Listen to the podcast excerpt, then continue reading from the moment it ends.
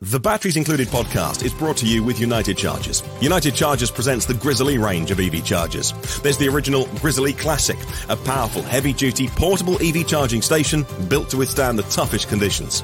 The Grizzly Duo, a dual port unit designed to charge two vehicles at the same time. The Grizzly Mini, a small portable charging station built with an indoor outdoor rated cast aluminium enclosure, and the Grizzly Smart, a revolutionary smart EV charger. All Grizzly chargers come with a convenient 24 foot cable and the ability to adjust the current from 16 amps all the way up to 40 amps. That's 9.6 kilowatts. Plus, they're IP67 rated. Built in Canada with the highest quality materials. Order yours now at unitedchargers.com. That's unitedchargers.com. Hello, and welcome to the Batteries Included podcast. It's November the 3rd, 2023, and this is episode number 9. Thank you very much for joining us. On today's show, we'll be talking about Kyle driving the Tesla Model 3 Highland Refresh, the reveal of the Volkswagen ID7 Tour, Chevy Equinox EV getting priced higher than its original target, and of course, much, much more. I'm Dominic Yoni, host of the YouTube channel Drive Electric with Dominic. Joining us today is the congenial Mr. Tom Moloughney, senior editor at Inside EVs and host of the YouTube channel State of Charge. And we also have the manly Mr. Martin Lee from the EV News Daily podcast. If only. Which, which is available on all the best podcast platforms. And of course, Kyle Connor joins us from the majestic, practically palatial halls of Out of Spec Studios, where he produces high voltage videos for a number of YouTube channels. Hey there, everybody. Good to see you all. Hello. Hey guys, good morning. Good morning. Before before we get going, I just want to point out. I don't know if uh, the followers saw our um, midweek interview with John McElroy last week, but um, on the UAW strike. If you haven't, uh, check that out after the show because I th- I think he, John he's such a pro, and uh, that was that was a really good interview. So if you guys haven't seen that, check it out. Yeah, lots of great insights there from, from John McElroy um, on that. I, I pronounced his name wrong at the very beginning. is so embarrassing. I'm sorry. I, I, I, just hope I never run into Marquise, Marques Brownlee anywhere. Me and Marquise are cool. inside joke. Anyway, uh, so this week, I don't think we have a EV News Daily weekly reporting roundup for you. There's such a it's, okay. a it's such a stupid reason as well. Uh, our clocks changed last week. I think yours changed this weekend. Um, and I, I was working this morning and I thought, great, this is the hour. It takes me an hour to make that, to research and record and add all the B sort of cutaway shots. And uh, I was like, oh, no, no, no, we're going live. So, uh, stupid reason, I can't tell the time. So is that why it's so dark there in your little office? Yeah, I don't know what's happened. One of my lights has gone off as well. Oh. It's like the whole thing is just falling apart. You're having a lot of malfunctions in that uh, studio recently, Martin. You know, the, your your your window shade fell down. Now the light was working. I mean, we we got to get you a raise or something. You need to put some money into that office over there, and uh, you know, Well, step it up a bit. It's not as it seems. I, I think I showed. Uh, I don't. I was on a. We did, we did we did a chat the other night, and I was on the phone with Kyle, and he was like, "Show me behind the camera," and I spun the camera around, and it's like this is just chaos. It's like it's a storeroom. Uh, this all looks quite. You know, there's lights and Someone's it's like, posh. I, I, I Yeah, posh. no, no, no. You look- you look behind the camera, and it's uh, you work out why it's falling apart. Hey, so I'm a little curious. Ky- Kyle, where are you this morning? I am in uh, beautiful Utah. Oh, okay, because you get that beautiful Utah sunset coming up behind you. Uh, sunrise. Sunrise, right? Sunrise coming up. Nice and early. Sounds yeah, um, at the Richfield, Utah Supercharger. Uh, there's Okay. a hotel here, so uh, we're driving back from Las Vegas uh, from SEMA uh, to Colorado, and I'm actually as soon as I get there, I'm switching cars, jumping in the Rivian, and driving to the East Coast uh, because we have a whole bunch of programs coming up, cool stuff this week. Excited to share with everyone. But um, yeah, so I was just, you know, this was as far as we could make it to. Uh, it's me, Drew, and Alyssa all cruising in the Model S. So we're like, okay, multiple rooms, got the supercharger here. This is where we'll stay for the night. Perfect. Sounds great. So, do you want to talk about SEMA, or do you are you? Because I haven't seen any SEMA content on your on your YouTube channel. I've seen a bit on on Twitter and stuff. Do you want to Yeah. talk about some of the well, things? it's coming for YouTube. Uh, Okay. Certainly on its on its way, uploading as we do this podcast. So Oh, uh, yeah, a bunch of stuff. SEMA, of course, is uh, for those of you who don't know, is it is definitely the largest auto show of the year for the aftermarket. It's sort of turning into a little bit of a lifestyle event for vehicles. It encompasses all areas of cars, which I enjoy. They have lifted pavement princess bro trucks, which are like, okay, that's what people think. That's what I think of when I think of SEMA. That's like actually not the largest portion of the show. There's true hardcore off roading and overlanding. There's sports cars and hypercars. Um, some of the craziest vehicles on the planet. There's a, an electric section now with tons of modified electric cars and also a ton of conversions of either classic or modern vehicles converted to electric. And, um, you know, SEMA's just exploding. There were so many people. I mean, you could barely move around, and it's absolutely insane. Um, and it represents the detailing community, the home workshop community. Um, there's vehicle, you know, service center stuff, equipment, and then there's another show tangent to SEMA, which I also attended called Apex, which is like an in-industry show, and it's a lot of suppliers, really small suppliers meeting with larger suppliers, meeting with automakers, and just a whole craziness going on in Las Vegas this week. So I flew from uh, last I saw you was in Germany on my way to go drive the new Model 3. And uh, I flew from there after that to Colorado, road trip the Model S to Vegas. We're on the return, and then I'm heading to the East Coast. So super great and just crazy. Yeah, like this Jeep had a Jeep. Um, it's a Jeep squared. I mean, it was just crazy. I mean, this dog, I heard you like Jeeps. see. Yeah, yeah. give, give you a Jeep on your Jeep.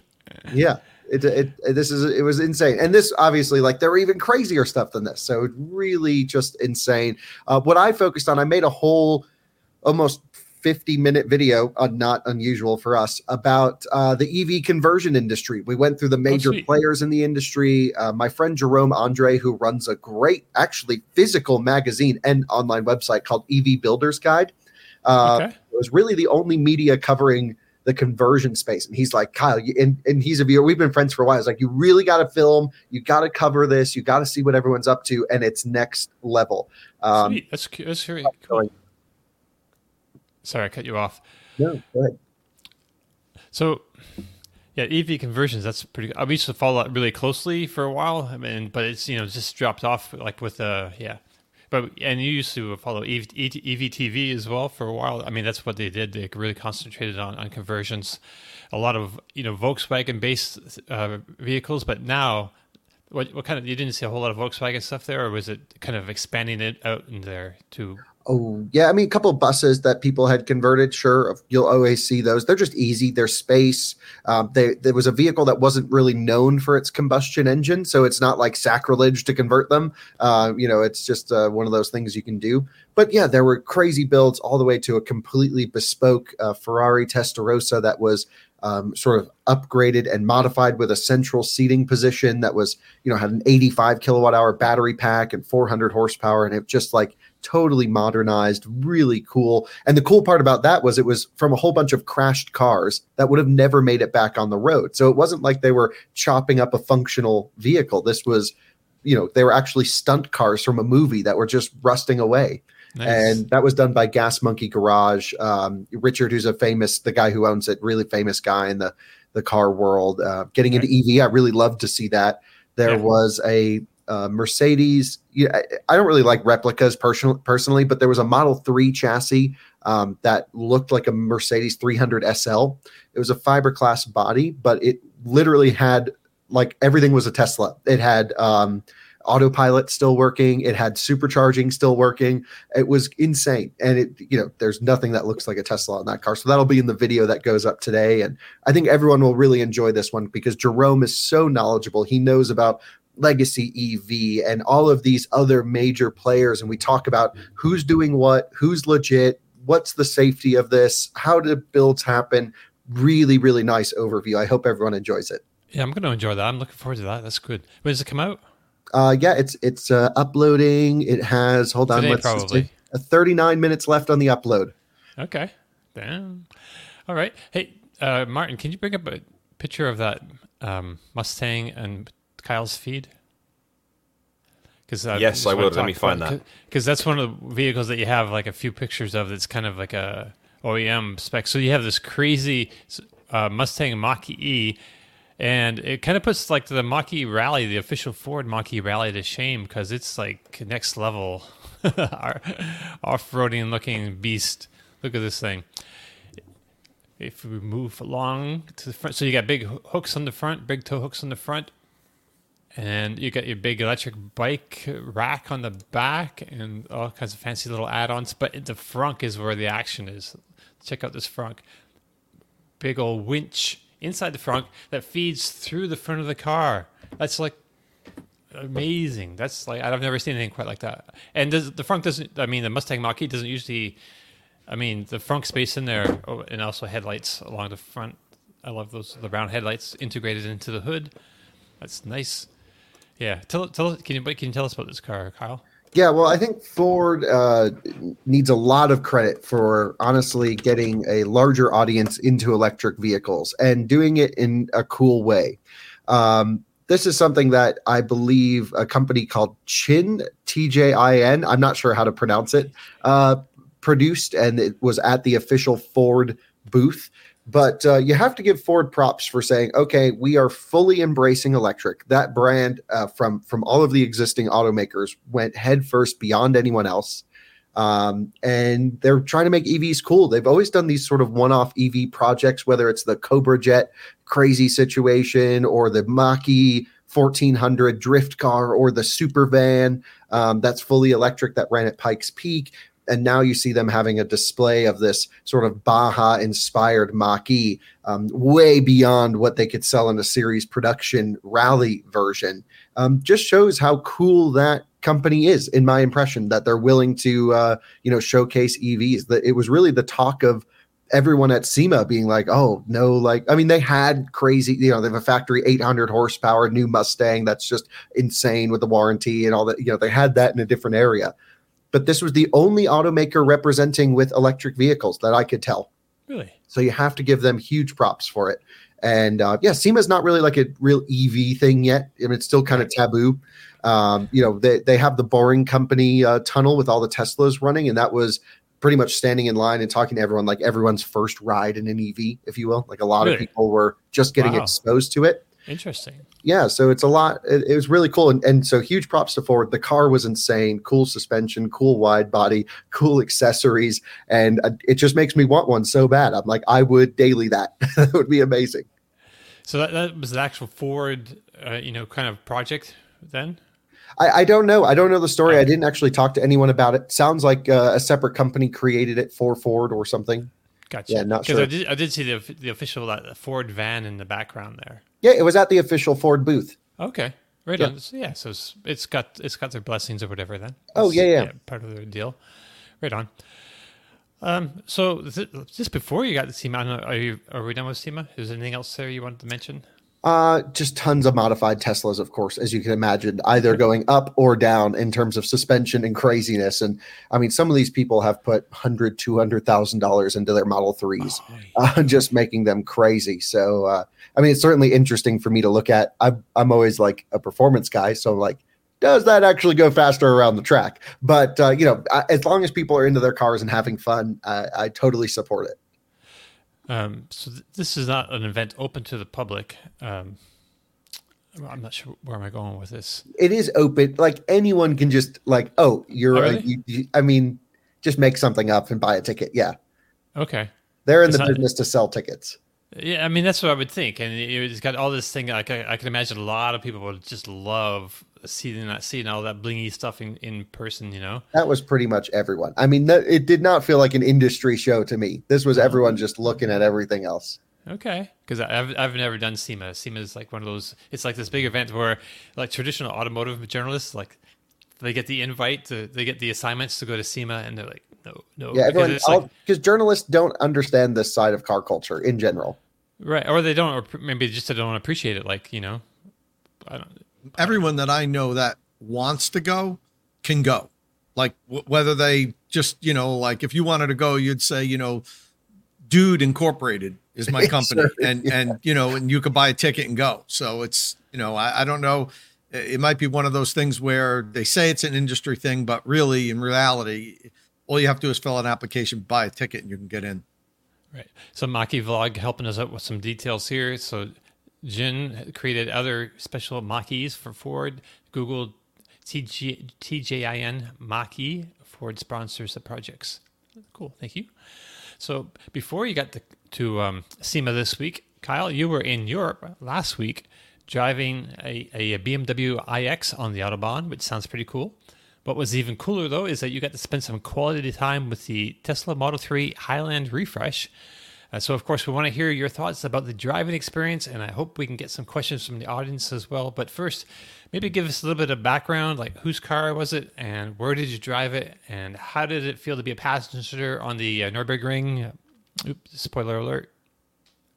Yeah, well, videos are live, so not much of a spoiler. But uh, yep. Uh, so I yeah, first on the iX topic, that was a car we rented from Sixt, which Sixt. is like gone hardcore into EVs. They like are all in. So um, yeah, it was cool. They they make a lot of. I think I mentioned it in the last podcast, but they're buying their cars based off of our reviews, which I thought was really cool. Um, so I was like, okay, well, let's let's you know uh, everything should be a Taycan Turbo S. Uh, um, anyway, really fun. So the iX was awesome. I think I did three thousand kilometers in that car over a week. Um, and and like for three days it was just parked while I was at an event. So just huge miles, lots of distance, just sitting at top speed a lot of the time, and so much fun. Really enjoyed it. Isn't it a great vehicle for long distance driving? I mean, it, uh, to me at least, it was in my times that I've driven in. I just so comfortable, so quiet, such such a pleasant uh, vehicle to drive in. So I mean, Yeah, you know, the I, iX is- envious. Yeah, if you're going to choose a, a- an SUV to do big distances, that's pretty good. The only downside is the charging speed is kind of just it's got a big battery and it peaks at like 195 kilowatts.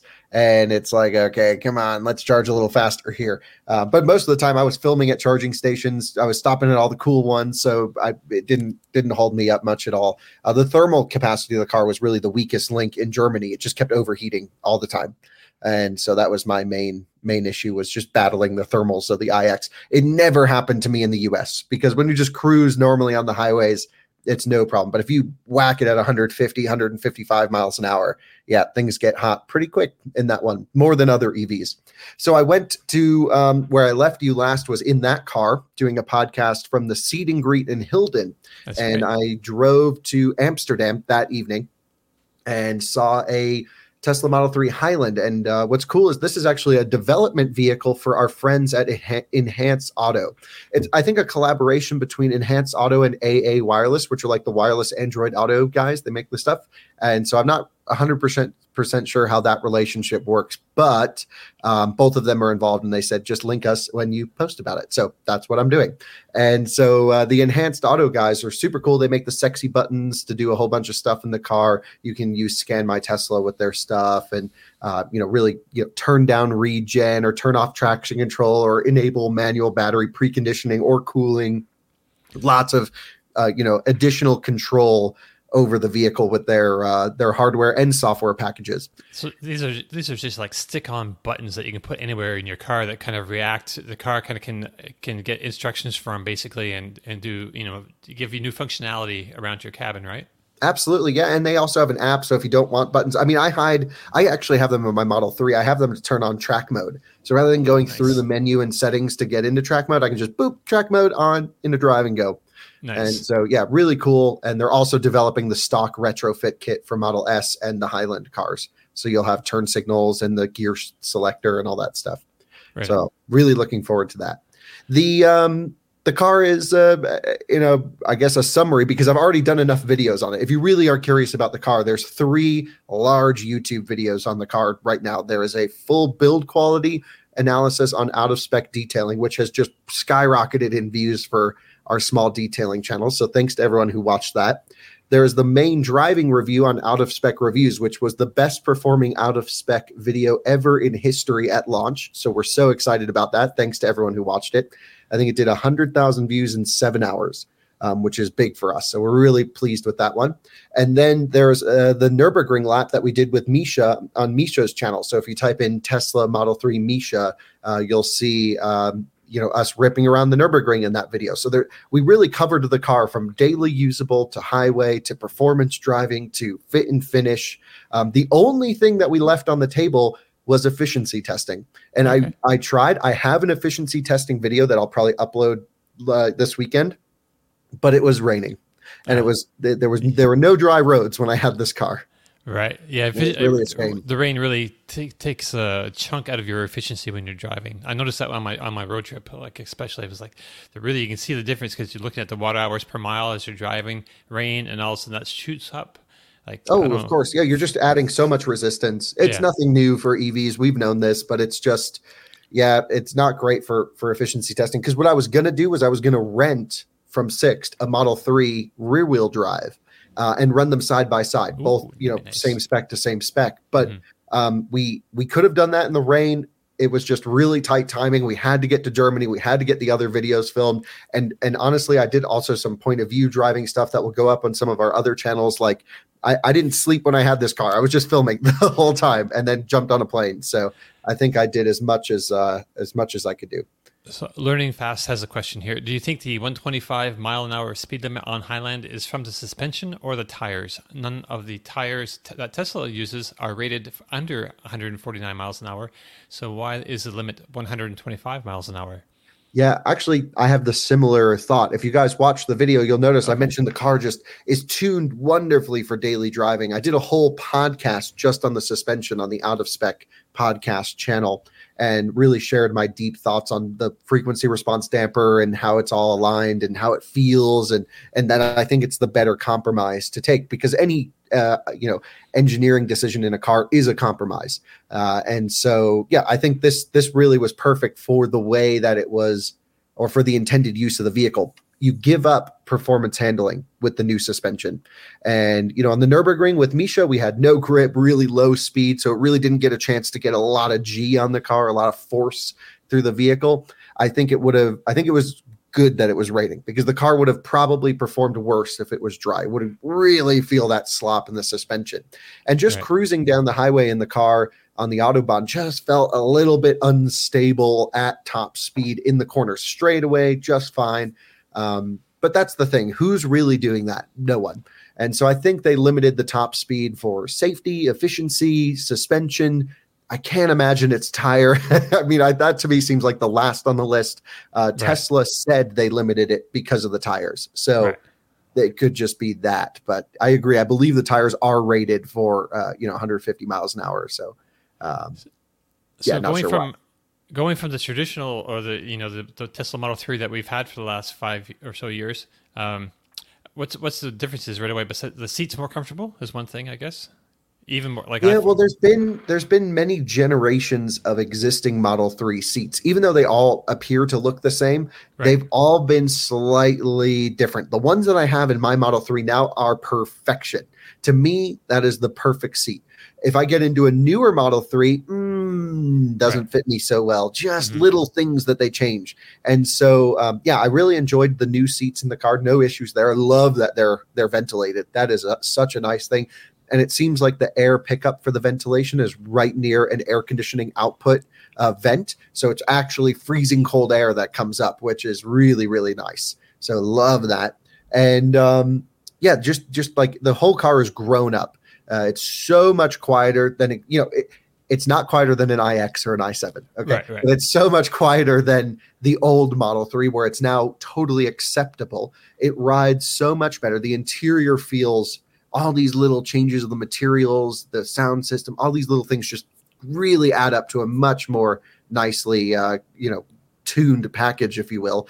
And it's the Model 3 grown up. That's how I summed it up, summed it up in the video. And, you know, certainly for a lot of people, they're going to want a hatchback, they're going to want an SUV, blah, blah, blah, blah, blah. But when you factor in all everything a car has to do for the price and I would say the ease of daily usability of this car, it is the best car. I, I said it when I reviewed it the first time. Yeah. Driving it only reaffirmed that sentiment, which is it's not the best car for everyone, but as an average, when I look at all the cars that I test, there's no major downsides here. That car, it now rides great for the cruising. It's amazing in the city. Great drivetrain control. Great charging network here in the US, already functional with. It's the car. Kyle, So, let me uh, let me ask you a question. I'm I'm concerned that it because it doesn't have the stalks, it's going to turn off some like first time EV buyers that are you know it's in a much lower uh, price point than say Model S and Model X. You know, and it's kind of like Tesla's everyman's car, at least right now. You know, I know it's still maybe priced higher than what a lot of people can afford, but it's like their mass produced EV, that and the Y. I'm concerned that first time buyers that are looking at EVs that say, well, Tesla's been doing this longer than anybody, they got this network, this is the car for me to buy, are going to look at that and be like, that's too much for me. I'm already have to adjust to the fact that, you know, this, I have to figure out this charging thing. Um, but now I don't get my stalks that I'm used to. I'm afraid I'm going to have an accident. What do you think about that now?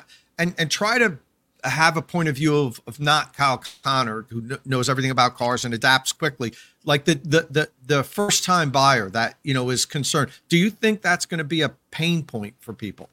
Oh well, my car now, my Model S doesn't have stalks, and that's Right. the thing I hate about the car the most. It sucks. No, I agree. It's terrible. Yeah.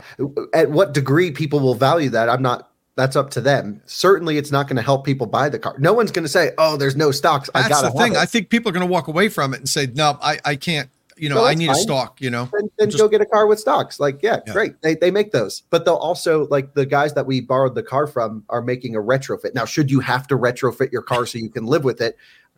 At least many people will do it. I will do it because you know it's a pain. The to me, the turn signals aren't as big of a deal as the gear selector. Actually, um, Really? Okay. yeah, I just hate reaching over to the screen. Now, yes, it will automatically go into gear, but you always have to look at it to make sure you Oh, went yeah. to the right one. So Mhm. it's something you got to think about. And it only does it when your seatbelt's on. And I'm in, and I know I shouldn't, I wear my seatbelt always, but sometimes I get in my car and I like to just hit drive, get rolling. And as I'm pulling out of the driveway, I'm putting the seatbelt on.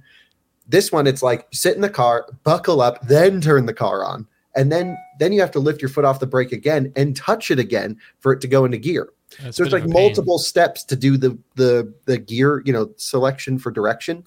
For example, in my Rivian, as I'm getting in, I can hit the brake pedal. The truck is on. I'm in drive before my butt even hits the seat, and I'm moving as I'm shutting the door, and then the seatbelt comes on. And that's a luxurious feature. Uh, so you can't do that with the new car. Hmm, interesting. So you also said it, it handles a little differently, like the just a certain besides the suspension, but just like the turn in and everything. It's how, how'd you find that? Yeah, I mean, it was really wet, so it was hard to, to really, you know, do that. But yeah, definitely. I mean, the suspension's different. The Right. steering feels slightly different. And that could just be a byproduct of the suspension being different. But uh, normally in old Model 3, it's two turns lock to lock. This is like two and an eighth. So there's definitely something going on with the steering situation. It seems a little bit less twitchy on center tip in. Um, it could also just be the design of the new wheel. I mean, when you start adding all of these new changes, it's hard to pinpoint exactly what it is sometimes. Either way, the car just feels way more grown up. In my impression, if you don't need a hatchback or the cargo space of the Model S, don't buy a Model S, buy a Model 3. Like it's that good. True. Yeah, yeah. I, I don't know why people would buy a Model S when you get a Model Three. Just you know, it's just tighter and easier to drive, easier to park. Uh, Absolutely. Yeah. The Yeah. Model S, like uh, from my experience with mine, I love the drivetrain. I love the plaid stuff Right. because it's insane. Um, and uh, but but like everything else about the car, I'm like, I kind of wish I could just put this drivetrain in my Model 3. yeah. I mean, this is a big, big car, which which is Big great for some things, but Lots of rattles, lots of creaks. Doesn't really feel like it's built that well. There's Model that. 3 felt great. Model 3 is totally dialed. So no, no, no word about how the, the Model Three is built, right? Like giga casting wise, is like is that like uh, three sections, like the, the like the uh, Austin Gigafactory Model Three? Yeah, we're we're not a hundred. Well, Model Y, Austin sorry. builds, uh, yeah, Model Y. Hard to see with all the plastics on the car and everything. From my perspective, I was trying to get up underneath there. Uh, let's wait for Munro to get one, and we'll let them do the uh, their tear downs and everything. Right. I was looking at um, the the media site from from Tesla, and they have like new new photos of the Model Three Highland up there, and they have like a one photo of just like the, the skeleton of it. And I was trying to see. It looked to me like it's. It looked to me like it's. Uh, uh, a giga casting like there's a lot of cast stuff going on there there's like not a whole lot of little tiny patched pieces welds that you know you'd have to do traditionally but uh yeah that's that and i have it i'm looking at it now on my screen But it's not going to affect the end user experience of the car. That's the thing. Like when you drive a car, you're not thinking, "Oh, how is this put together?" You're like, "I paid money for a car. It drives, and it drives like this." Right. Well, it might have fewer squeaks and, and all, all that kind of stuff, right? Is what I'm. I don't is- think so. Most of the I'm squeaks thinking. and rattles in Teslas come from trim pieces on the interior, in my experience. Yeah, upper control arms, but all those ancillary components are all. Yeah, I, I don't think you're going to have an NVH benefit uh, from a, a squeak and rattle perspective. Perhaps there's you know like uh, harmonic benefits for doing something like this, or actually non benefits because you don't have isolation in between certain metals. It might actually be louder when you do a, a single casting. Would be my guess. But uh, yeah, now we're getting into nerd stuff that I don't understand. I don't know that that world at all. Sadly, All right. Um, see, any other questions? Martin, you have any Model 3 refresh questions? I'm interested to see how many people change their Model 3 for the new Model 3. Mm. I'm interested to see how many people's first, first Tesla is that Model 3. Because I see people in the comments saying that the stalks isn't a big deal. Here in the UK, we have roundabouts everywhere. And so if I'm coming up to, and it's just different, just different road layouts, but we have a lot of roundabouts. And if I'm coming up to one and I want to take the the fourth, I'm turning right, so I'm taking the fourth exit. I'm going to signal right to let the people around me know I'm going around the roundabout, and that person, uh, or all the cars around me know my movements. And then when I've passed the first, second exit, and I'm taking the third exit to go right, um, I'm then going to change the indicator to say I'm now exiting this roundabout and I'm going off. So you've got two options. So your wheel is at a funny angle and you're not looking at the road to signal to fellow road users, I'm now leaving the roundabout, as you have to do. Or you feel your way around and muscle, I'm saying muscle memory might fix that. It might be fine. Uh, I've not driven a no stalk Tesla, uh, or you just don't bother. In which case, uh, you suck as a driver uh, because uh, that doesn't make roundabouts efficient. So when you can see someone's coming around, but they're mo- they're indicating to leave at that one, and you can tell the movement of the car, you generally go, and the, and the flow of traffic is very good. Uh, I wouldn't spend my own money on that. That's no disrespect to anyone who buys the Highland in the UK and loves it and gets on really well with it. Um, and there are left-hand drive Model S's here as well that have been Im- imported. You can't buy one through Tesla UK. Uh, so, yeah, I'm interested to see how many people here, a specific market, you know, right-hand drive, lots of roundabouts, uh, do it and do it through gritted teeth. Do it and say it's no problem uh, or just don't buy. I wouldn't buy the car without the indicator stalk because it's it's a faff. And as Kyle says, micro annoyances, uh, I think, add up to quite a lot. And it is like first world problems, isn't it? But I, tr- you know, if you can remove as many of those micro annoyances in life, you know, it's just like you know, I don't know, when you turn you t- when you turn your TV on, and then you get the logo of the TV, and then it starts booting up, and you're like, "Come on, just you know." what I mean, it's like four seconds of your life doesn't matter, but it's if if it was a micro annoyance every time I drove the car. Like, oh, and a micro annoyance with uh, the MG that we still own is that some of the time I'll put my foot on the brake pedal, put it into reverse, and it won't release the auto handbrake. And I'm like, so you just reach down and you just push the button and it, auto, it lets off the auto handbrake, and it's fine. No one died. It was a second of my life. But the fact that it's inconsistent annoys the crap out of me. Uh, I mean, you know, make of that what you will. But I I couldn't, I couldn't do. I wouldn't spend my own money on a stalkless Model 3. So yeah, watching it really closely, uh, looking at used prices of Model 3s, I believe over the last one or two weeks, I've seen some price reductions. Um, and that's not, I've not been following specific cars that haven't sold that have had price reductions. I believe around, you know, one or two thousand pounds coming off those newer car. I think if, if you know if you're selling a three year old Tesla, you're probably fine in the UK. I think if you have one that's maybe a year or eighteen months old and you're, you're changing it for a Highland, I think you've probably lost a bit more money in the last couple of weeks on on your used prices on that. Uh, big ships arriving before Christmas here in the UK. I don't think anyone's actually got delivery of theirs. Correct me in the comments if I'm wrong. Right. I see the Highland. Someone's asking when when is the Highland coming to the U.S. I I almost think it's not going to come here until they can build it here at Fremont. I kind of think that's what's what's going on because it's it's everywhere else. You know, because there's a a big tariff from goods on goods from China in the U.S. So I and I see the Highland three on websites all around. Australia has it. You know, uh, the Asian sites have it. Um, of course, Europe has it. The UK has it. U.S. nothing. Canada, Canada, I think nothing.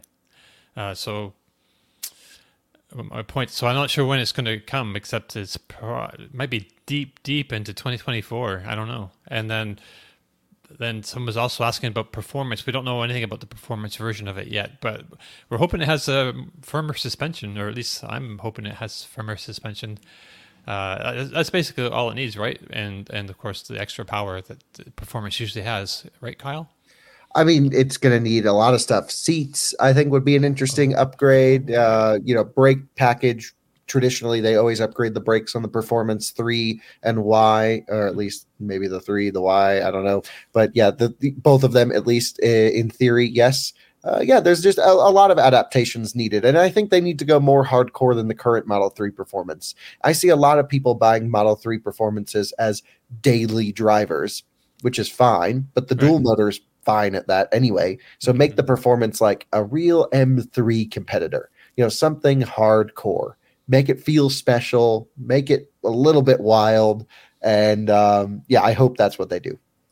Quick question for you guys. Do you think the delaying of Highland, because the car is ready, like it, you know, it's, it's ready to go. They have to make it in Shanghai. It'll be rolling out of Fremont whenever they can. Do you think it's anything to do with the January first change of the federal tax credit being uh, you can change it from yourself to your dealer, uh, and Tesla will be registered as a dealer, obviously with the IRS. Do you think it's anything to do with that hard date? Do you think they're not trying to uh, kind of kill the last chance of selling this last few, or is it removed from that? I, I, don't think Tesla is making a decision based off of that for cool. changing cool. over their entire factor. I, I, I don't get the impression they do. That would not cool. be my guess. Right. All right. Let's want to move on. I guess. Let's move on. So while Kyle was in Germany driving cool stuff, uh, Jordan from also from Out of Spec was uh, on a Honda Motocompacto program, and he made a great video about that, and you can find it on the Out of Spec Reviews channel. Uh, so just go check that out when you get a chance. We have it here on the screen right now. If you're watching this uh, on video on YouTube or Facebook or Twitch or or uh, Twitter X, I don't know. Kyle, have you had a chance to look at look at this video? Oh, of course. Okay, so I thought he did a great job because he shows the old Motocompacto. It even goes, you know, tries goes and visits somebody with an old Motocompacto, lifts it up, I don't know if you actually wrote it for real, for real. But no, it didn't function. The old one, right? But you got you know folded down, and it was interesting. That some of the things the way it folded that were you know replicated sort of on on this new one. It's got the little Motocompacto on the keychain. Oh, actually, I have this from the uh, from the Tokyo Motor Show in 2019. It can't really see. I've never really opened it, but inside there's like a little tiny plastic moto. Uh huh. Cool. That's awesome. Thing from a, like a vending machine in the yeah. convention center. It was awesome. I'm just holding on to that for whatever stupid reason, but yeah. So uh, a thousand dollars, nine ninety five. If you take the part number and do a web search on it, you can find some places are sell. I found it in a couple places at a discount, like almost a hundred dollars off. So it can apparently could be purchased through there, you, you know, as well. They were like uh, Honda parts dealers or something. So uh, it was kind of it's kind of odd, uh, but it could possibly save you hundred bucks. I don't know. But yeah, uh, so yeah, that's about it for that. Tom, should anyone buy the Lectron V Box 48 amp EV charger? So before we jump into that really quick, we did have a comment about Lectron. Okay. And uh, electrified light vehicles asked, what's Tom's view on the Lectron's Vortex adapter? That's their new uh, CCS Tesla uh, NACS adapter that Lectron's actually selling now.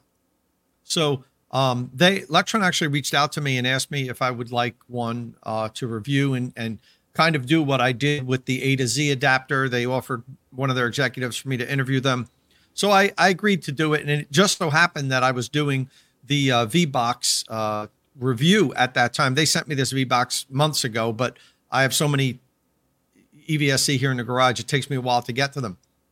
And uh, so uh, I can't comment yet on that, on the Vortex adapter.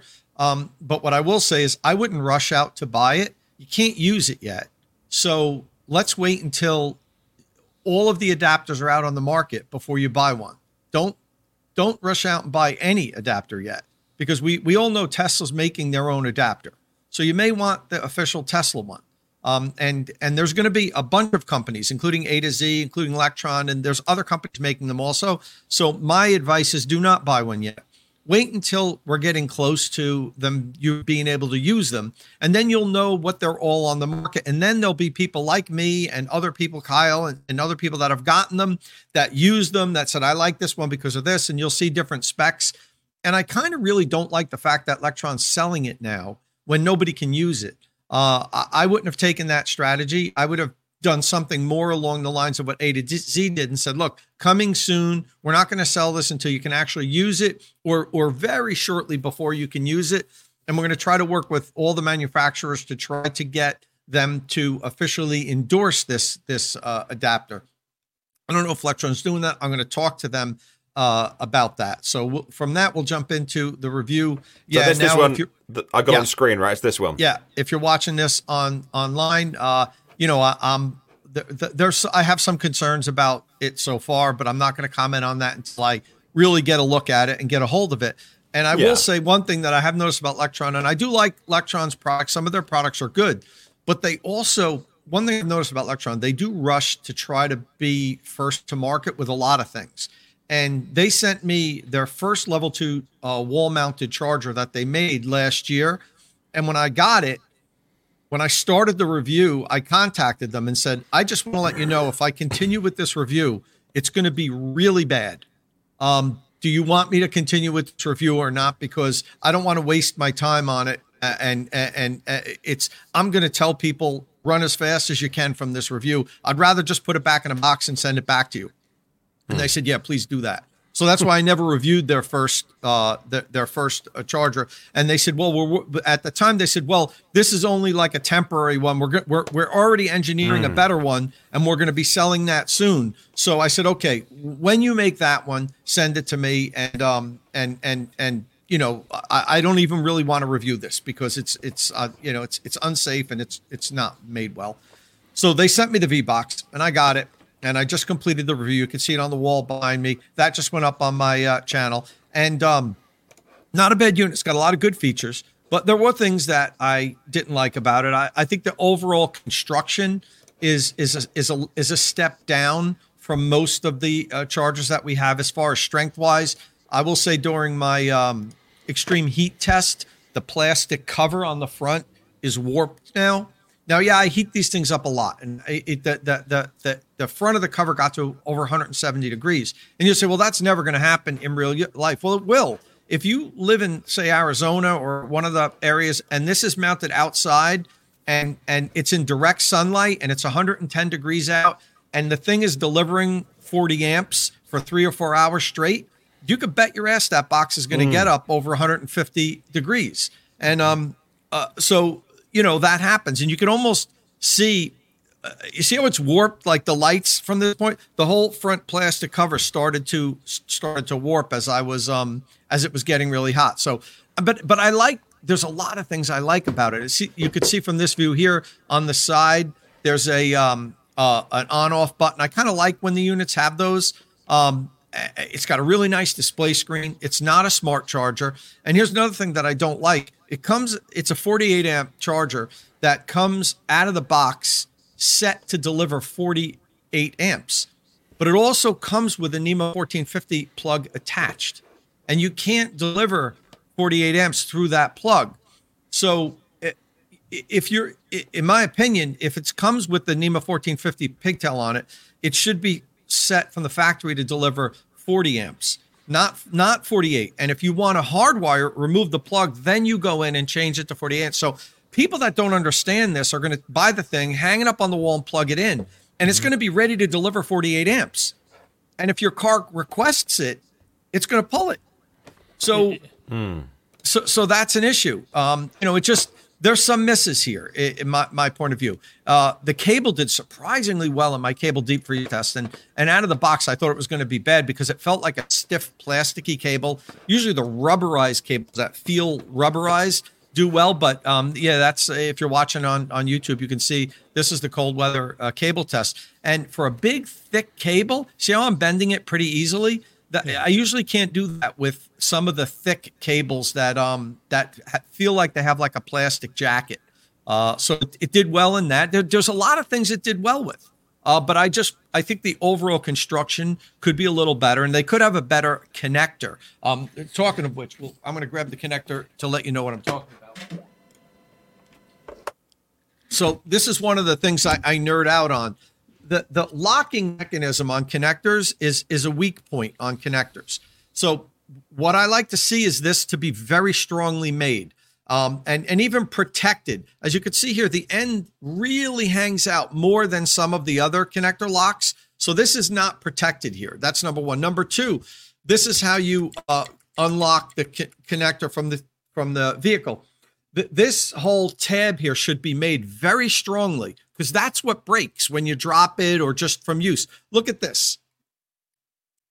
I don't know if you can see that I can bend both ends at the same or let me push this down and now watch look. I shouldn't be able to do that. This piece here should be made very strongly, prefer- preferably out of metal and and be made strongly. The fact that it's kind of flimsy like this, you can see I could hold one end down and press. I shouldn't be able to do that. So I don't like that. Um, and these are these are the real nerdy things that 99% of the people wouldn't pick up on and they'd buy it. And um like you know and I and I know I've mentioned this before I shouldn't worry about other people's reviews but a lot of influencers get these like uh, companies will give them to anybody. You know Kyle could have as many chargers as I have here if he wanted to. Um and and they review it and they're like oh this is fantastic. Look at this thing. Look at the connectors feels like it's well made blah blah. And I'm like I just want to comment on their things like you really just did this just to get a free charger and and you know people buy them off of that. Um, I, I digress. Yeah, I shouldn't that- worry about but that. I should talk about that for a second, just with cars as well. There's always a difference between a paid advertisement and an actual review, and it's up. You really should only watch people who make that very clear.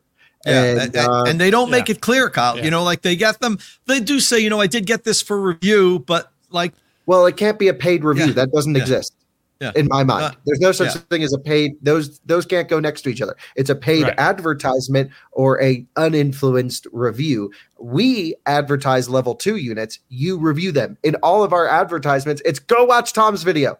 Go ask Tom I about this. appreciate that. Yeah. Yeah. Uh, it's, but you know, so these are the little things, and it's why my reviews are almost like they're like 45 minutes long. And, uh, you know, uh, to some people, they're like, you got to do this in shorter time because, you know, I just want to know which the best one to buy. You can't. If you really want to review it, you got to get down into the nuts and bolts. So, like, I mean, those those are some of the my problems. I think Lectron could make this a very good unit. If they made the plastic a little bit thicker, a little bit stronger, if they put a new connector on it, those two things alone would probably wouldn't cost them that much more, and it would be a pretty good unit. It's you know it, it's great 86 on the Charger Radar, which we have um, listed up there. It could easily be in the 90s if if they just made some some small tweaks. Another problem that I have with it is they only offer a one year warranty as standard, and I never recommend units that are only a one year warranty. However, they will sell you an extended warranty, either a two year, three year, or, or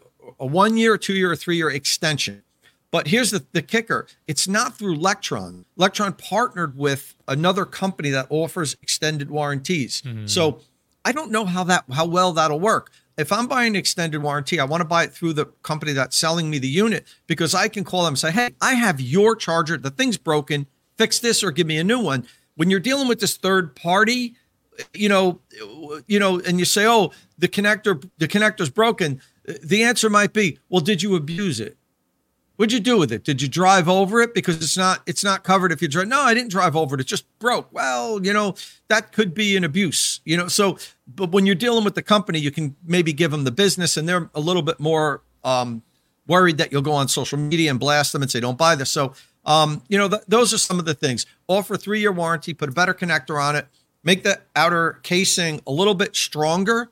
Um, like, and I show in my video, the Clipper Creek people were so proud of their casing, they beat it with a baseball bat for a while on on video to show you how strong the Clipper Creek unit was.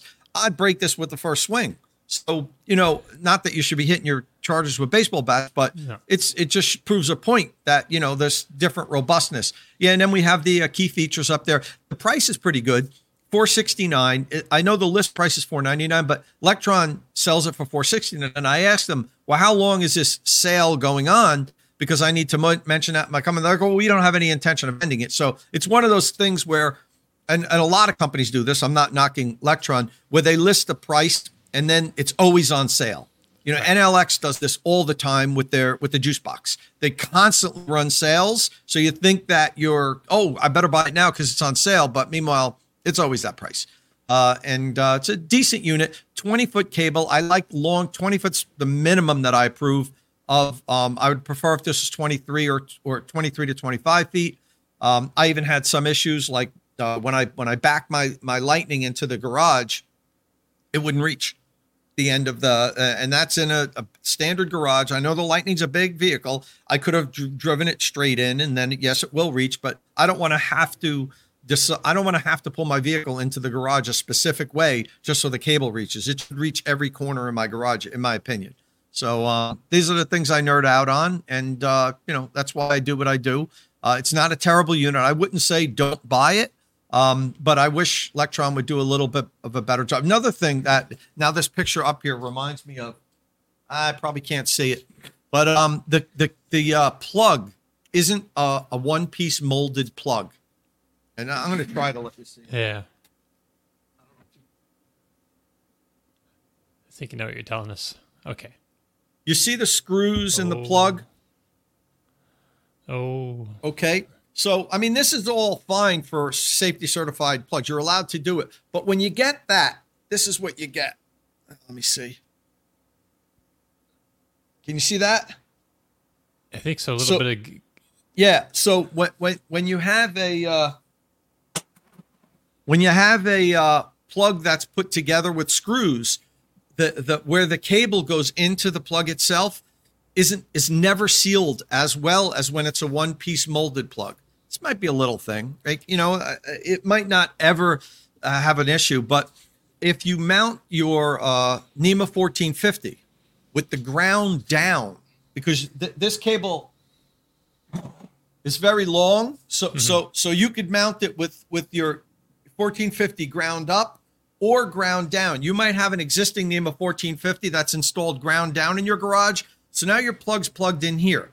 So now, anytime any type of uh, moisture or anything, you could spill your coffee when you're plugging in and plugging in. It's going to run down this cable and and and end up here, and it's going to work its way in there. And like I said, maybe it's a small thing, but over time, it you get moisture in there. Maybe even condensation. You know, if if the garage is cold and it's hot outside, condensation could form on the cable. Um, it- you could have a problem with it. So you know those little things that most people won't pick up on. Um, I was able to nitpick a lot of things about this. So going back to the original question about Tom, what do you think about the Vortex Tesla, the NACS to CCS adapter? I haven't looked at it yet. My inclination is that it's the first product that Lectron has put out of that type of an adapter. So I would I wouldn't rush out to buy it yet. It might prove to be a really good adapter, but um, I've seen Lectron, and as I said, I want to be clear about this. Some of Lectron's products are really good, but I've seen them come out with their first generation of of certain things. It seems like they rush to market to get something out there, and and maybe it it hasn't been engineered properly yet. But um, I'm not down on Lectron. I like what they're doing. They want to be like one stop shopping for charging equipment, adapters, circuit splitters, cable extensions, and some of their things are good. Uh, it's just I, I wish they wouldn't. I wish they would um, not try to rush to some of their uh, their products to market and, and maybe get some outside um, like like a like a Munro, like like an, somebody to look at their product and say. Or even me for their charging equipment and say, look, these are the things you need to improve before you bring this to market, and then bring it to market, and then it will be rock solid. I, I think this uh, this uh, adapter you were talking about is probably in a in, in a nutshell uh, highlights the sort of mess that you guys are going to be in for a period of time. I don't know how long that period's going to be, but as you know, over here everything's CCS2. Tesla sell their cars with that on. Uh, the EU have, have said right, we're, we're behind it. Um, and yeah, there's some CHAdeMO still floating around, but everything's the same, right? So, uh, but again th- there is so much edu- this is the job that Tom does and edu- educates people as consumer advice.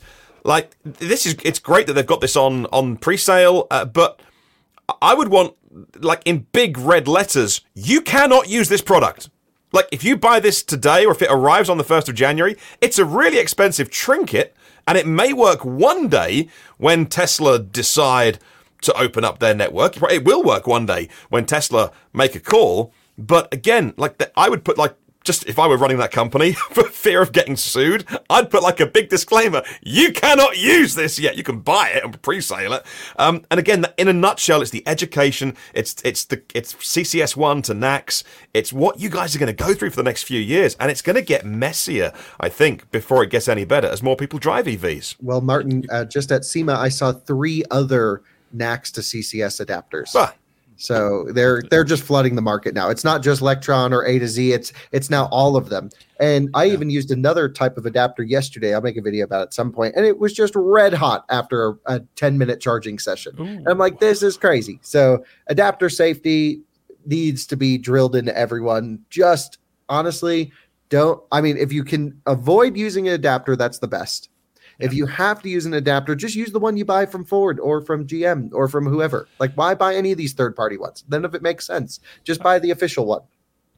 Are we'll be doing automakers- we'll be talking a lot about N- NACS adapters over Yeah. the course of the next six months when, when you know between now and then so if you're really ever questioning that just come here and and the four of us are going to be talking a lot about adapters and one other thing i wanted to to jump on really quickly before we move off simon asked this what sort of loony puts their um, plug sockets down you you can't imagine how many people simon have their nema 1450 w- with the um the ground down. And let me tell you something, some people have to because some of the charging equipment comes with the plug fr- coming from the bottom of the unit with it with it ground down with a short stub where you couldn't even bend it over. So I have if you see behind me, I have two NEMA 1450s on the wall here.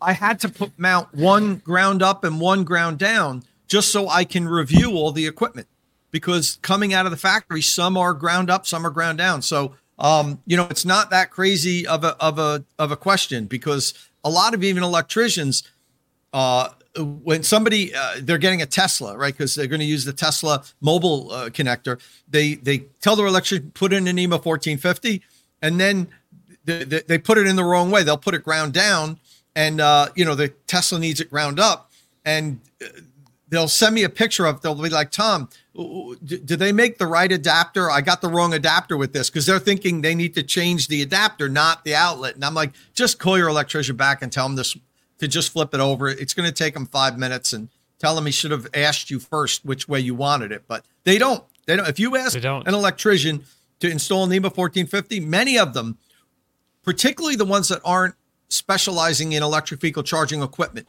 they'll just come in and put it anyway. If you if you don't if you don't do, but the the companies that do a lot of chargers will either put it ground up or ask you what which way do you need which way do you want this which orientation do you want this I, th- I think mine was installed upside down. It was a little bit.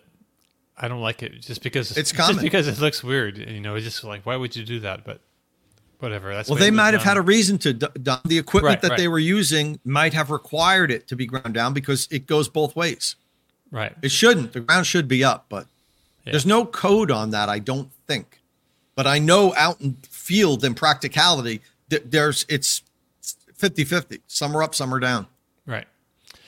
All right. So uh, let's move on. I guess. So this week, Volkswagen re- revealed the ID7 Tour.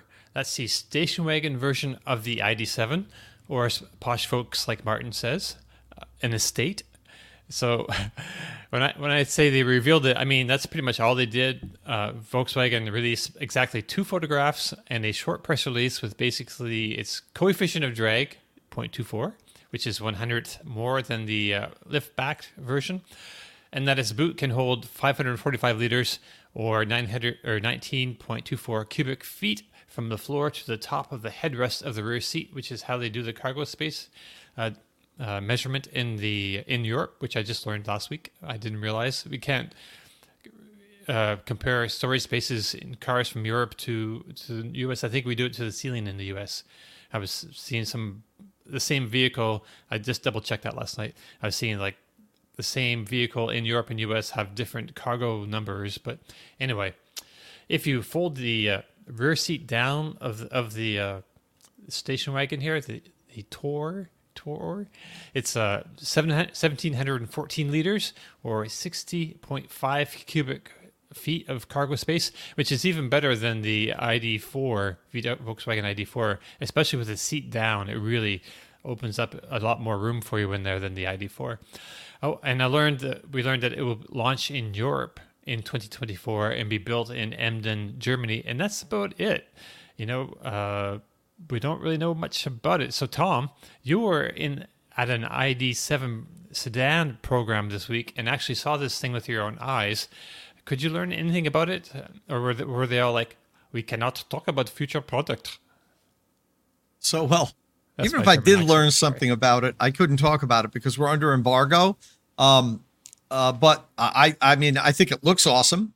Uh, you know, it's it's definitely uh, what I would prefer if I were to get an ID7. I would love this version, but you know, unfortunately, you know, companies don't send station wagons to the U.S. You know, we just don't get them. So, you know, I doubt that this will ever make it to U.S. shores. Uh, right. But um, you know, I think it looked awesome, and did get a chance to look at it. We couldn't look inside, as you you could even see from that picture. The windows like blacked out, so I'm not even sure if the inside has any anything, or if it's like a shell, you know, because it's just you know to get it out there. But um, I think it looked really cool. Uh, right. I, I would I wish we'd we would get uh, station wagons, but the U.S. market says they want SUVs. Like, well, if I'm gonna get a big, if I want something with a lot of room, I want it to be, you know, uh, eight or nine inches taller than this and fit even more stuff in the back, which they probably never even need more cargo space than what this can provide. But um, that's that's just the way it is, unfortunately. Kyle, I guess you you have to go out with people waiting for you in the car, waiting for you to get hit the road. Anything right. on the any any one last word on the ID7 tour before you hit up hit the door? Uh, more wagons equals more better. Very pleased to see them doing this. Right on. I agree. I, I mean, I really kind of wish we had the.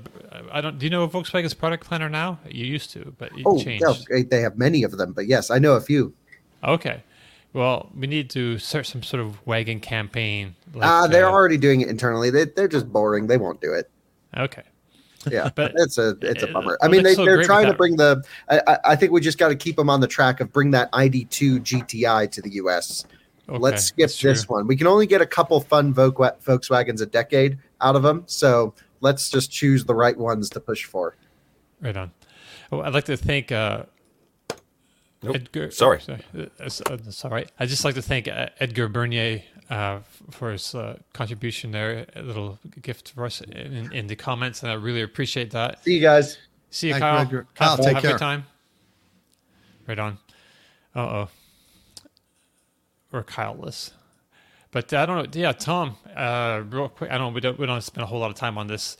Uh, is there a so Kyle already drove the ID7 at some point, and then yeah. it had this program. Is this like a first drive program that you're on with? Yeah, it is, it is first drive program, which is weird because, as you said, they've given other people access to it in Europe, uh, right. and this wasn't like specifically a uh, U.S. Uh, first drive event. It was for Europe also. So there were there were Canadian teams there, there were North American U.S. Uh, teams there, there were uh, European teams there. So uh, you know, they it's kind of like a two stage thing because I mean Kyle already spent time in, in it and actually put out a really good video on that. Um, but uh, Jordan from Out of Spec came and the, so the two of us kind of hung out together. We teamed up. Uh, cool. Uh, we shot some videos together. So uh, there'll be some ID7 videos on. Um, yeah, that's the two of us hanging out uh, on uh, driveway. The the drive was in uh, South France, a beautiful area.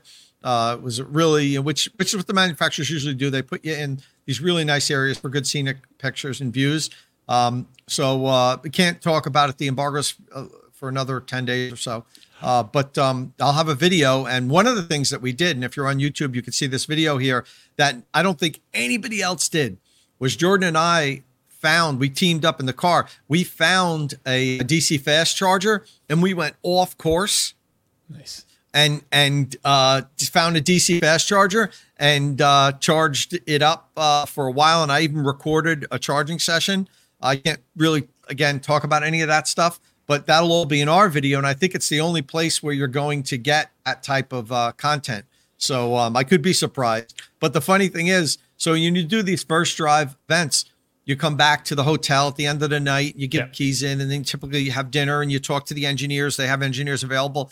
So um, Jordan unpacks his stuff and leaves, and I had to do some more video inside the car. So then the Volkswagen handlers come and they take the key from you because they clean it and get it ready. They have to recharge it for the next day. And um, the one looks at the state of charge, and he's like, because we had a very high state of charge now when we when we brought it back, and we'd been driving like 150 miles, you know, like all day long and everything, and it was like you know like 80 percent or something when we get back. So he looks at it and he's like, Did you guys drive today? And I was like, Yeah. He's like, You went the whole course? Did you take a shortcut? And I'm like, No, no, we actually went further. And and he's looking at it and he's like, You guys have the record. He goes, You must be very efficient. I said, Oh, yeah, we've been driving EVs for a long time. We were a hypermiling. We wanted to see how good we could, uh, how, how good the efficiency of this car would be. And the two of them are looking at each other and shaking their heads because I'm sure everybody brought it back at like under 20% state of charge because we drove, you know, uh, God, I I think it was almost 200 miles or whatever. Um, and uh, and uh, we it back at eyes. They're, they're just looking at each other like, how, how did this happen? They're like, really? Like you did the whole? You went to you know to the mid- midway point and then to the lunch, and I'm like, yeah, we did all that. I we we we wanted to see how efficient it would be, so we we drove really really carefully. Uh, I- as I walked away, I could hear them like talking in German to each other, like like how could this be? You know, we don't even have to charge this practically. You know, it was that was funny. But um, Well, we, excellent. Jordan and I had a good time, and we're gonna put links to each other's videos. Uh, you know, when we when we eventually put those up. But I, other than that, I can't really talk about it. Um, but um, you know, look look for those reviews in uh, in in a short while, short period. ID7, I think, is it's it's so funny. It took a while for them to mature uh, the ID vehicles, and I, I understand the software criticism that was out there, but the you know the newer ID vehicles, like the new Buzz, the upgraded Buzz that's coming, uh, and the ID7 with the bigger screen. I forget the exact size, but the, with the bigger screen. ID7 comes with a bigger battery as well, 86 kilowatt hours. All these little improvements they're making, the vehicles feel more mature now. And again, you know, with the ID7 estate, touring as they or the tourer as they call it with all of that space in the back more storage than a passat that is the new passat my only my only regret, I said this on my podcast uh, this week, and it's oh, like hindsight's a wonderful thing, is that the two ways of doing it, which is we're going to make the, and there was obviously an e Golf, but like it's the e Golf, it's the e Passat, it's the e Touran. I, you know, I just kind of wish that VW had, had not done done the ID series because, and I get all, I get, I get both sides of the argument it just feels like they're still pushing water uphill a little bit when they've got these incredible nameplates like Polo, Golf, Passat, stuff that you've lived with for, you know, what is the Golf on now? Is it the Mark 8? The, the comment section will know. Is it Mark Right. 7, Mark 8 Golf? And it's like, and there was an e-golf, obviously, and it was it was it was a good car as well. Um, and you think, man, oh man, like if I, you know, if I if I had my time again and I was running VW, I probably would have just tried to take these legendary names and make them electric, because the ID7 looks great, but call this the electric Passat, and it sells like hotcakes. And you can still restyle it and all that kind of stuff. So that was my only my only thoughts watching this. I'm like, this is a mature vehicle. It looks great. I absolutely want one.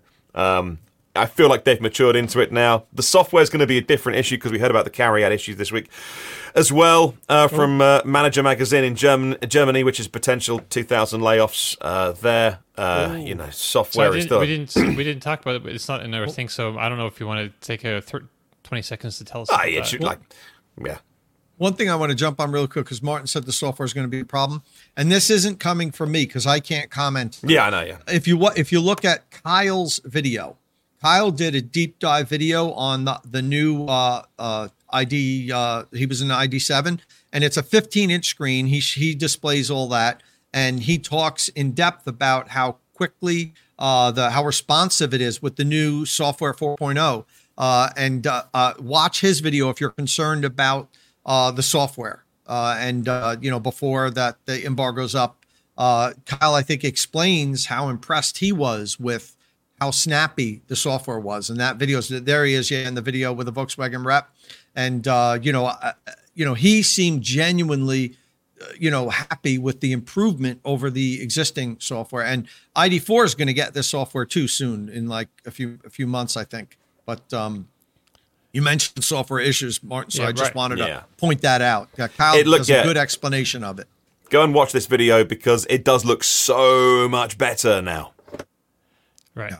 and that center display is as big as a display in like a model 3 or model y 15 inches Okay.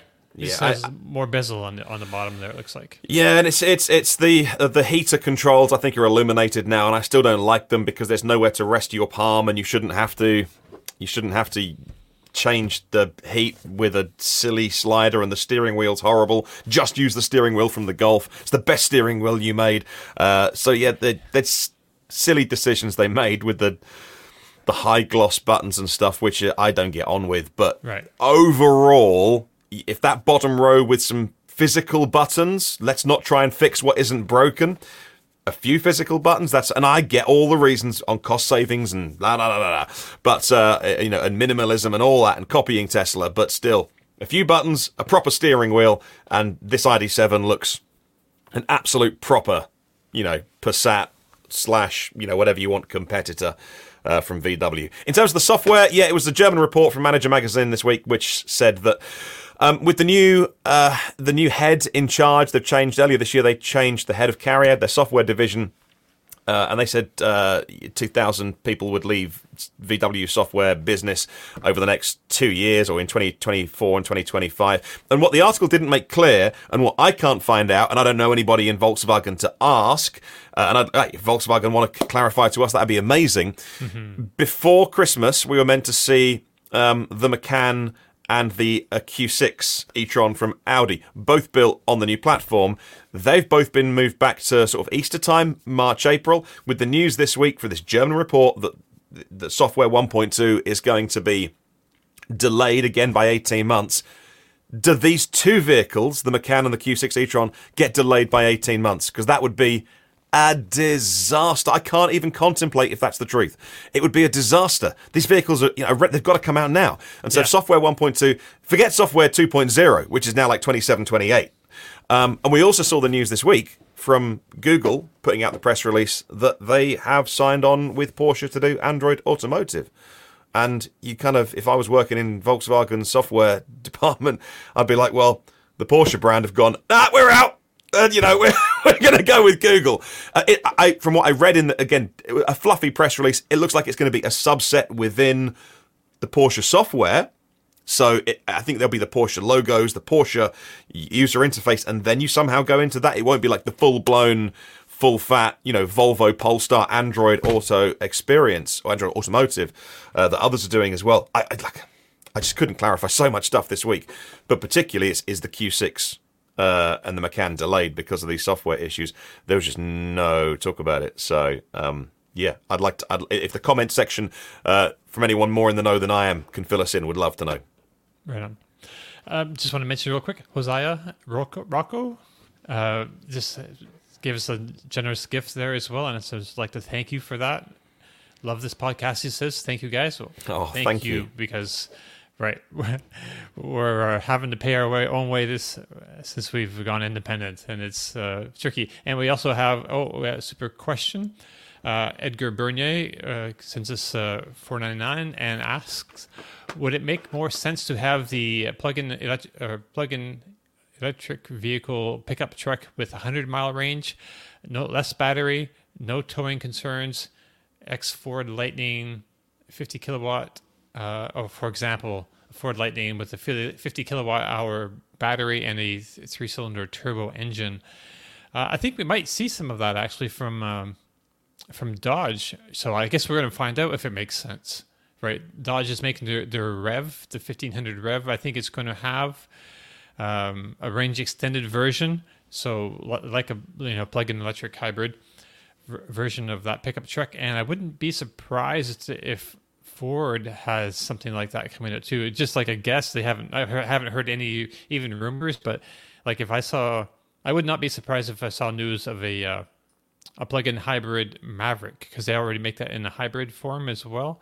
So I just yeah I I I, I got to think that especially Stellantis companies and and Ford they have that plug-in hybrid frame of mind. GM has already said it's not doing plug-in hybrid. So So my my take on that is it makes sense for some use cases, but the problem with that is you you, still have the ice. You still have all the maintenance of the ice. St- It's it's like neither fish nor fowl plug-in hybrids. And yes, it will solve some people's issues, particularly people that live in really rural areas that have to travel very long distances where there isn't uh, very good charging infrastructure. Yeah, it makes sense. Uh, but one of the beautiful things about electric vehicles is there's no maintenance, and especially for fleet managers. And you still have all that maintenance. You still have to do the oil changes, the tune-ups. You still have, uh, you know, the mufflers that are going to rot off, and uh, exhaust systems to maintain, and somebody Catalyst converter stolen. Yeah, to, to be stolen. So that that's that's the downside of that. And one of the things that, in I, I think, until you've owned EVs and lived with them for a while, that you don't really appreciate is how easy they are to own as far as maintenance wise. There's nothing you have to do. And and and you you know with the plug-in hybrid you're still tethered to that maintenance schedule and and and putting money out more complicated things breaking and uh, so that's that's my point of view on that, That- yes it, it would work and make sense for for a lot of people particularly where we are today with regards to infrastructure but in a few years when infrastructure improves and we have uh, you know electricity uh, uh, we have uh, ev chargers more pro- proliferated uh, i just don't see the use case for the plug-in hybrid that much except for a very small uh, limited number of, of of use cases where it will still uh, apply but for the average person I, i'm i'm not big on that that that concept Right on. Oh, real quick, uh, thanks again to Dylan Womack for his contribution here, 49, and RWJR44. look at gary over here A little gift Awesome. as well. Wow. Oh, wow. Thank you, Gary. Thank you, Gary. Man, this uh, crazy super sticker, super sticker action happening today. We really appreciate i'm going that, out for y'all. dinner tonight I was going to say Dom's Dom's going to go charge his Model 3 after this. He's like, yes, road more road trips. Here we go. Yeah. keep it coming and i'll be dipping into the top shelf liquor tonight Uh oh. Uh oh. Look out. Oh, I wish. I wish. All right. Um, so let's let's move on from um, from that. So two years ago, at the General Motors from automaker to platform innovator Investor Day event, uh, President Mark Reuss announced that the that Chevrolet would announce would launch the uh, Equinox EV with a thirty thousand dollar price tag. It was almost exactly two years ago. Uh, this may be the, the least surprising news ever, but we learned this week that the cheapest Chevy Equinox EV, the 1LT, would actually have an MSRP of $34,995. Uh, some quick math, that's $4,995 more than what we uh, were kind of hoping it would be. So, of course, last week we learned that the Equinox EV is not coming out fall of 2023. So that's basically now, but uh, rather sometime early in the new year. And when it does come out, the initial trim level will be the 2RS. That's the top trim, which starts at $48,995 in front wheel drive. Or if you want it in rear wheel drive, you can pay them 52,900 or $395. The one the one LT, the cheap one, comes out with uh, some unspecified time later in 2024. So the only silver lining here is that the original estimated ranges have been revised upwards. So the uh, one LT is now getting 300 EPA miles from up. That's up from 250 miles, which is a pretty big jump. And the 2RS is getting 319 miles of range, up from 300. So yeah, and that's the news on that. And but not to be that guy, but besides the rear, besides the rear wheel drive Equinox EV, you know what else you can get for fifty-two thousand dollars and some change? Tesla Model Y Yeah, performance. you went there. You, you, I'm you were that guy. I'm sorry for being that guy, but man, it's, just, it's like a, a couple hundred dollars difference in price. You could get Well, you a know- rear-wheel drive Equinox EV or an all-wheel drive performance Model Y, the same size vehicle, basically. Uh, I think actually Equinox is uh, two, three inches bigger, longer, um, and the Model Y is an inch wider. But this is a th- you know 3.5 second zero to 60, so you got uh, crazy performance and not as not much range, maybe, but yeah, I just think that's a weird sort of equation there. You know, like how much is an all-wheel drive version of the Equinox going to be? Now, help me out here. I thought that the Model Y competitor that would cost 50, 60 grand was called a. Bla- don't, we don't get the cars here. The Blazer, that the Equinox was replacing the Bolt for 30,000. We get neither car here. And uh, I- was really confused at the news this week. So, how does this small car cost as much as a Model Y? Uh, that is a great question, and you know, Oh, well, there we go. if you go to like the Chevrolet website and look for answers, well, good luck with that because Ah, yeah. I, I know I'm like I put this on threads uh, last night, late last night. I don't know what is going on with um, with Chevrolet right now and their website, but yeah, Blazer EV. They're they're shipping Blazer EVs to customers now, and I guess uh, okay, the uh, starting our MSRP is like sixty thousand dollars, but there's not even like a. I don't think there's a build page here on the website. and it's like Dom. uh, sorry to interrupt you, but uh, did did you did you see? I hate when I do that. I apologize. I do that okay. a lot. Um, did you see? We had some people reach out to us, and our batteries included email, and also I had some per- people personally reach out to me about their they had deposits down for General Motors vehicles, EVs, and and they can't get a refund. Uh, I've had Oh, that's true. three or four people reach out to me and say that. Now I don't know if it's a temporary thing because there's an issue with the website or something, but they like removed that section of the, it's still inexcusable. Remove that section of the website where you can you can ask for your deposit back. So um, we need to look into that. Uh, maybe even reach out to GM uh, because it just seems like it's a mess right now, as you were saying. Um, Yeah, but and I- but getting back to the Equinox, are we certain? And I, I could be wrong about this. I, I don't have the best memory. That GM was saying it was thirty thousand, like um, around uh, thirty thousand before or after the re, like you know if it qualifies for the federal tax. Uh, That's the credit. key, That's right? the That's key the because key. a lot of other manufacturers have done this, and they've said we're going to be selling the car at this price, but that was with the with the tax credit baked in, which is wrong. But or did, did they ever specify that this will be the MSRP or, or that you'll be able to get an Equinox for thirty thousand dollars? I I don't like when they bake that those numbers in, but a lot of manufacturers do that. And if that is the case, then it's still a thirty thousand dollar or even less um, EV. Yeah, and Tesla do it. They still uh, Yes. they don't do it on the UK website. I thought it was interesting. The US website still does the effective cost of a Tesla, which you know, come on, just tell me what the car costs. So Nebula's seventeen oh one is saying they said the MSRP would be around thirty thousand. I don't really remember that, and you could be right. I, I'm not saying they did or didn't. I was just throwing that question out there.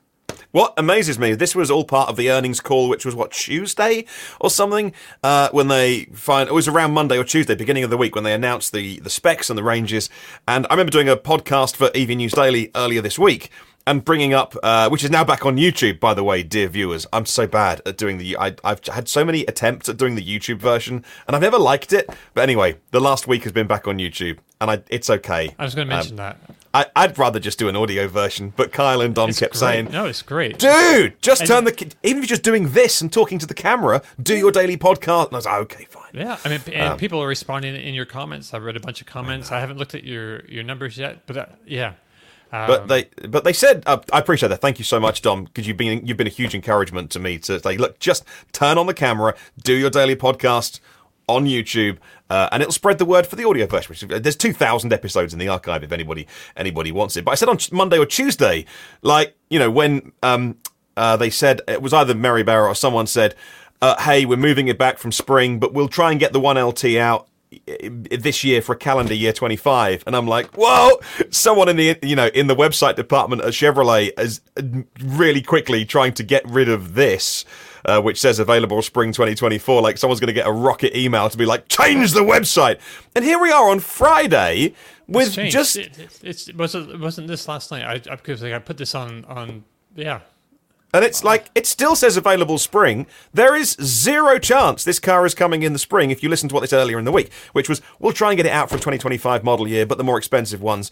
And it's like, how big is this company? Like, I'm pretty sure they've got somebody in the website department that's like, Dave, can you just change that now? It's like, how many layers of management and processes do these big companies have to go through to, to, to just to get it right? Sorry, it just frustrates me when there's stuff like this because this is real people, real customers, real people watching this podcast, spending their own hard-earned money, and I just want the some of these car companies who know better to tell people what to expect, when to expect it. I don't think thirty or thirty-five grand is a big deal. We're going to see Cybertruck November thirtieth. That's going to be a hundred thousand dollar truck. If you want, if you want a tri motor or a you know dual motor, let's make no bones about it. There's going to be, I think it'll be like ninety nine. I think they'll try and get it under hundred. There's there's no forty grand Cybertruck, and I'm not angry about that. No thirty grand Equinox. I mean, they're going to keep the bolt going with Ultium Tech. But to right. do like messy stuff, like, oh, we don't know when these cars are coming, and you can get a Blazer, but you can't build one, and like, oh, come on, just get it right. Come right. on. So, so speaking of the Cybertruck and moving along, because we've just got a couple minutes left, I want to hit this before Ooh. we get out. So, the, that's that's launching in just a few weeks, the the official delivery event, and there's a ton of details that we don't know about it. However, after an appearance on Joe Rogan's show, Tesla CEO Elon Musk revealed a couple things, and actually Joe Rogan revealed something as well. Like if you're driving through a Sherwood Forest in the 1500s, don't worry have to don't have to worry about being shot by arrows because they'll explode when you when you shoot the Cybertruck with them.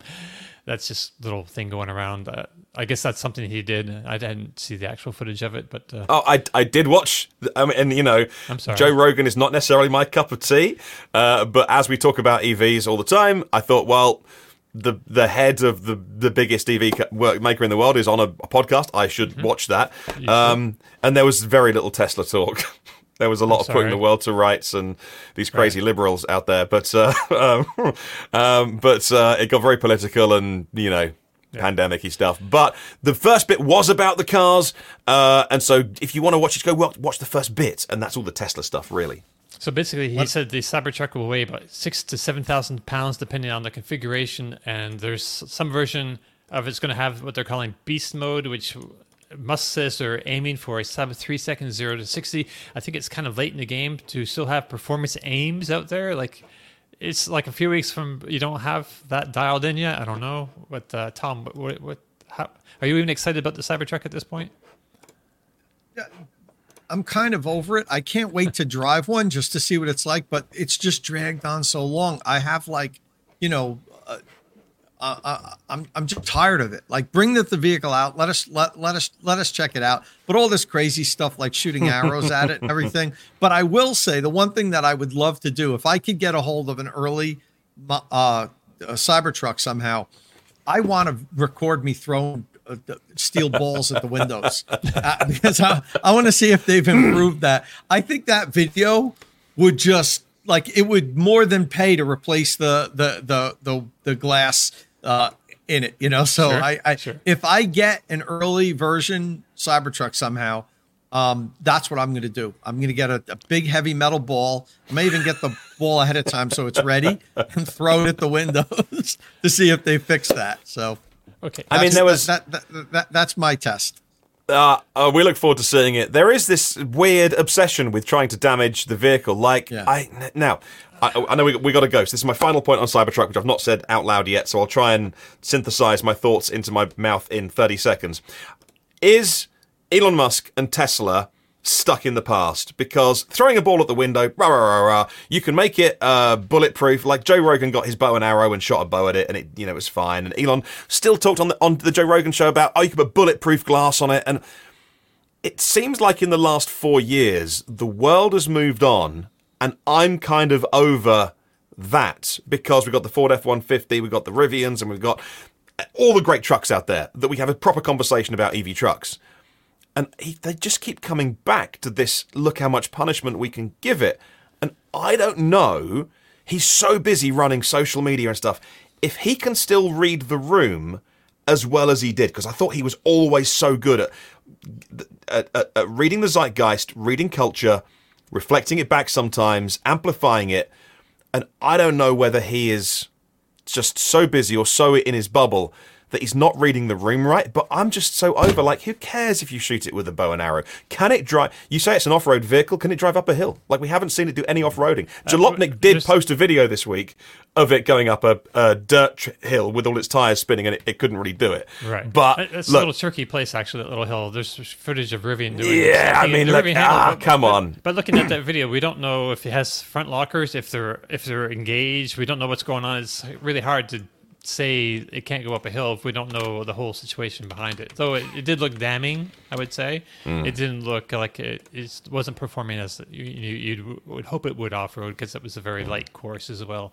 Not not that challenging. Have we got to say goodbye? uh, We got to say goodbye to Tom to go get a delivery, Okay. just the two of us Yeah, wrap up. Someone's been rapidly ringing my doorbell for the last few minutes, and they won't leave, so they must really want to see me. So- Okay, well, Okay. we're, we're dropping like flies today, but Tom and I can finish off. Yeah, wait, a couple. One more thing I want to talk about. Oh, yeah, yeah, carry we'll- on, carry on. See you, we'll- Tom. We'll see you next week. It doesn't Tom. seem like they're leaving, so maybe Oh, I okay. can stay Hey. for another minute. Okay. they, they, they're, usually people would give up by now, but this person just keep ringing my bell. So. Ah. Okay, well, f- one. I just want to mention this one thing because it's really kind of cool. So, uh, VinFast has faced its issues with the launch of its first model in the US, the VF8. It's gotten terrible reviews. It's not exactly selling like hot cakes, of course, uh, but the company is spending billions of dollars on a new factory. And they have now decided to move to a hybrid retail sales model that involves dealers. So they signed up 27 of them so far, and they have shown them the the VF3 to them, and uh, th- these dealers are like eager to have the automaker sell it here. So the VF3, if you, you need to scroll up just a bit more there, uh, Martin, the VF3 they've developed this vehicle for Vietnam market actually, but it's like it's kind of like cute as a button. Like I showed this to Kyle, and I was trying to tell him tell him about oh Vin, VinFast has this thing, and he was like, nah, no, I didn't want to see it. But then when he saw it, it's like, oh, actually, this is uh, pretty cool. It's like 16 inch wheels. It's 10 and a half feet long. It's kind of tiny. They want to sell it for around 20,000 US before the incentives. So I think it could be a. I think this actually this car, if they build it robustly enough and it's you know good enough, that's you know a lot of some ifs there but they're looking at uh, Vietnam and other emerging markets like India. The plant VinFast is going to India. It's a huge market, and this would be an incredible vehicle for that market. I think uh, tough, but a lot better looking than, than a lot of the traditional Indian designs. But that's all I have to say about that. I don't know how they get it under twenty thousand dollars in passing U.S. you know safety and crash test standards. Sure. Like that's. True. I mean, if a- they do, if this if this comes to market and it's it's safe and it's you know eighteen nine nine five, that it will sell. It will sell because it's just that price point. It's like you remember the Hyundai accents in the mid '80s that were Mm-hmm. like twenty nine ninety nine. Everyone knew they were junk, but people Two could afford one. them, so you know they bought them, and uh, you know so that'd be cool. Right. Hey, so uh, we, we should go, we have to go now, but uh, we are getting oh, lots of little do- donations. And here's one quick question from Mark Scheller: When did when I did the uh, Blazer EV reservation, I, it said RS rear-wheel drive, but when it came to order, it came time to order, they only offered E all-wheel drive for sixty thousand one Wow. hundred twenty-five dollars. Shame. It's been a mess. Yeah. Um, and Mark really really been a another mess. five dollars. Thank you, Mark. Thanks, guys. We really appreciate all these, uh, you know, all, all, all this money that you're giving us. This is fantastic. As we said earlier, you know, we took a big hit moving out and doing this on our own, whereas we used to get paid to do it. And now it's like, we're like, hmm, we've got expenses. this is costing us money to do, but we knew it was the right decision. And eventually it's, it's, it's, uh, it's, it, it should turn out to be something good for all of us. But we super appreciate that you guys are, are, are doing this. And, uh, we love our followers. You, you guys are the reasons why we continue doing this. And, uh, thanks for everything. Right on. And yeah, so I guess that brings us to the end of our show. Kyle or Kyle, Tom has to answer his door. If you have any questions or comments, please leave them below or get in touch with us on the social media platform of your choice. Don't forget, if you like the show, please give us a thumbs up, uh, click subscribe, tap that bell icon for notifications. Thank you all very much for joining us. Really appreciate it. It's been a great uh, show having you all here. The the comments and the donations, just top notch. Uh, thank you all very much for joining us, and we'll see you all again very soon. Ciao.